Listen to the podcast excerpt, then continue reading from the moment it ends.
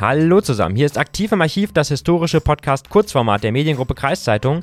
Mein Name ist Lukas Spar und heute unternehmen wir mal einen kleinen Ausflug nach Diepholz. Wer sich dort nämlich umhört, ob am städtischen Bahnhof auch Fernzüge halten, der wird vielleicht noch ein zögerliches Joa hören.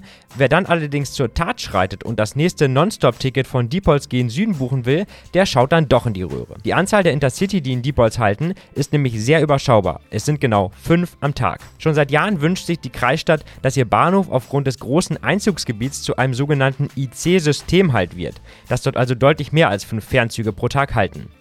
Ende September 2012 schien es dann endlich soweit und das Diepolzer Kreisblatt vermeldete, IC-Systemhalt nimmt erste Hürde. Die Begeisterung war damals riesig, aber ist der Anschluss an den Fernverkehr in Diepholz am Ende tatsächlich erfolgt? Oder hat der Nahverkehr mit Blick auf das 9-Euro-Ticket dem Fernverkehr inzwischen vielleicht sogar die Show gestohlen? Ich freue mich jetzt sehr, über dieses Thema sprechen zu können mit Florian Maré, dem Bürgermeister der Stadt Diepholz. Moin, Herr Maré, vielen Dank, dass Sie sich die Zeit nehmen. Ja, vielen Dank, Herr Schwar. Schön, dass wir miteinander sprechen. Ich freue mich. Herr Marie, was ist denn nun aus dem geplanten IC-System halt in Diepholz geworden? Halten heute regelmäßig Fernzüge in der Kreisstadt? Ja, so ein äh, System halt äh, sind wir tatsächlich immer noch nicht. Äh, das bedeutet nämlich, dass man zwei- oder vierstündig regelmäßig dann eben ein IC in der Stadt begrüßen darf. Bei uns sind es aktuell fünf Züge, die halten, also fünf Halte am Tag. Hm, wie kommt das denn, dass damals diesen Vorstoß gab und dass dann nichts daraus geworden ist?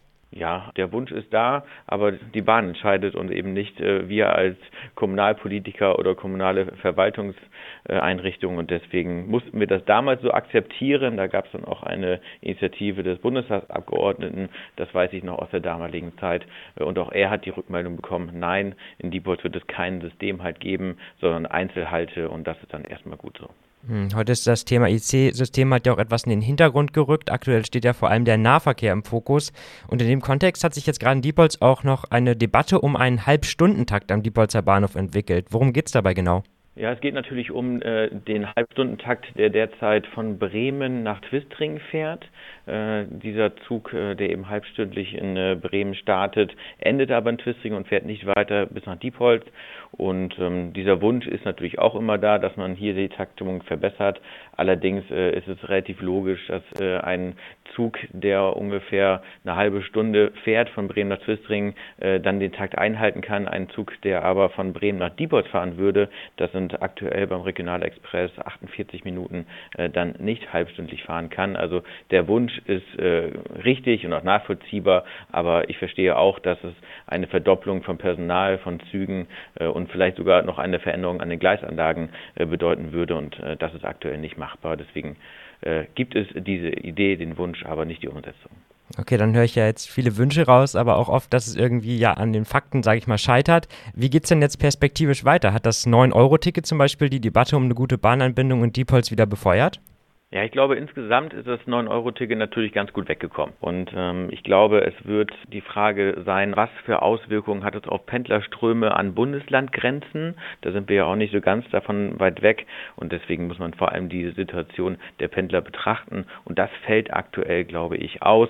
Und äh, vielleicht macht es Sinn, dass sich da einfach die Bundesländer gemeinsam mit dem Bund nochmal zusammentun, um weiterhin ein bundesweites Ticket äh, dann ins Leben zu rufen. Denn mit den einzelnen Bundesländern Bundesländern oder auch Verkehrsverbünden kommen wir da, glaube ich, nicht weiter. Und von daher würde ich mir wünschen, dass dann mit einem neuen Ticket, ob 9,39 Euro oder 49 Euro, weiß ich nicht, ähm, wir aber ein gutes System haben, damit es dann auch akzeptiert wird. Ich würde noch mal ganz gerne auf den Bereich äh, Taktverbesserungen hinweisen und auf das, was im Landkreis Diepholz aktuell funktioniert. Das hat nämlich insgesamt etwas mit einem guten ÖPNV zu tun, nämlich dass äh, parallel zu den Gleisen eben auch Busangebote ausgebaut wurden. Da ist das Stichwort Twistring wieder.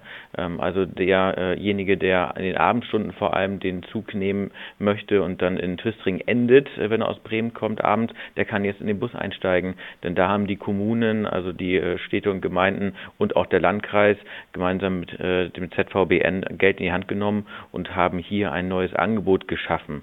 Und somit sind dann eben auch die Ortsteile und die Dörfer angebunden. Und ich glaube, diese ergänzende Funktion der Busse, die ist nochmal ganz besonders hervorzuheben. Okay, das heißt auch, dass perspektivisch weiter vor allem auf die Busse, auf eine gute Busanbindung gesetzt wird, statt weiter jetzt zu gucken, wie kriegt man mehr Züge an den Bahnhof. Ja, da ist es einfach die Frage, was können wir entscheiden, ähm, unabhängig davon, dass wir auch immer Dienstleister, also Busunternehmen brauchen, aber zumindest können wir mit eigenem Geld und eigenen politischen Beschlüssen hier eine endgültige Entscheidung treffen. Das ist bei der Bahn ehrlicherweise nicht gegeben. Da gibt es ganz unterschiedliche Motivationen und natürlich auch andere Zwänge, die ein Konzern dann beachten muss, denn die Motivation für unseren Halt in Depots ist hier groß. Aber wenn ich mir dann anschaue, dass ich den Takt nach Dortmund oder nach Hamburg oder nach Köln nicht mehr einhalten kann, dann verstehe ich auch die Not des Konzerns bei allem Wunsch, den wir hier natürlich berechtigterweise immer nach vorne tragen. Okay, Herr Marie, vielen Dank für das Gespräch. Gerne. Ich danke Ihnen auch, Herr Spar. Ja, und soweit das aktive Archiv für heute. Ich hoffe, ihr konntet wieder ein bisschen was mitnehmen und wer weiß, vielleicht seid ihr auch so große Bahnfans wie ich. Ich freue mich nämlich auf jeden Fall immer sehr über jede neue Stadt und über jeden neuen Ort, der an den öffentlichen Nahverkehr angeschlossen wird. Wenn ihr jetzt noch was loswerden wollt zu dieser Folge oder auch einfach nur mal Hallo sagen wollt, schreibt uns gerne eine Mail an podcast.kreiszeitung.de. Ja, und ansonsten würde ich sagen, hören wir uns ja vielleicht am Freitag schon wieder zu Kreis und Quer.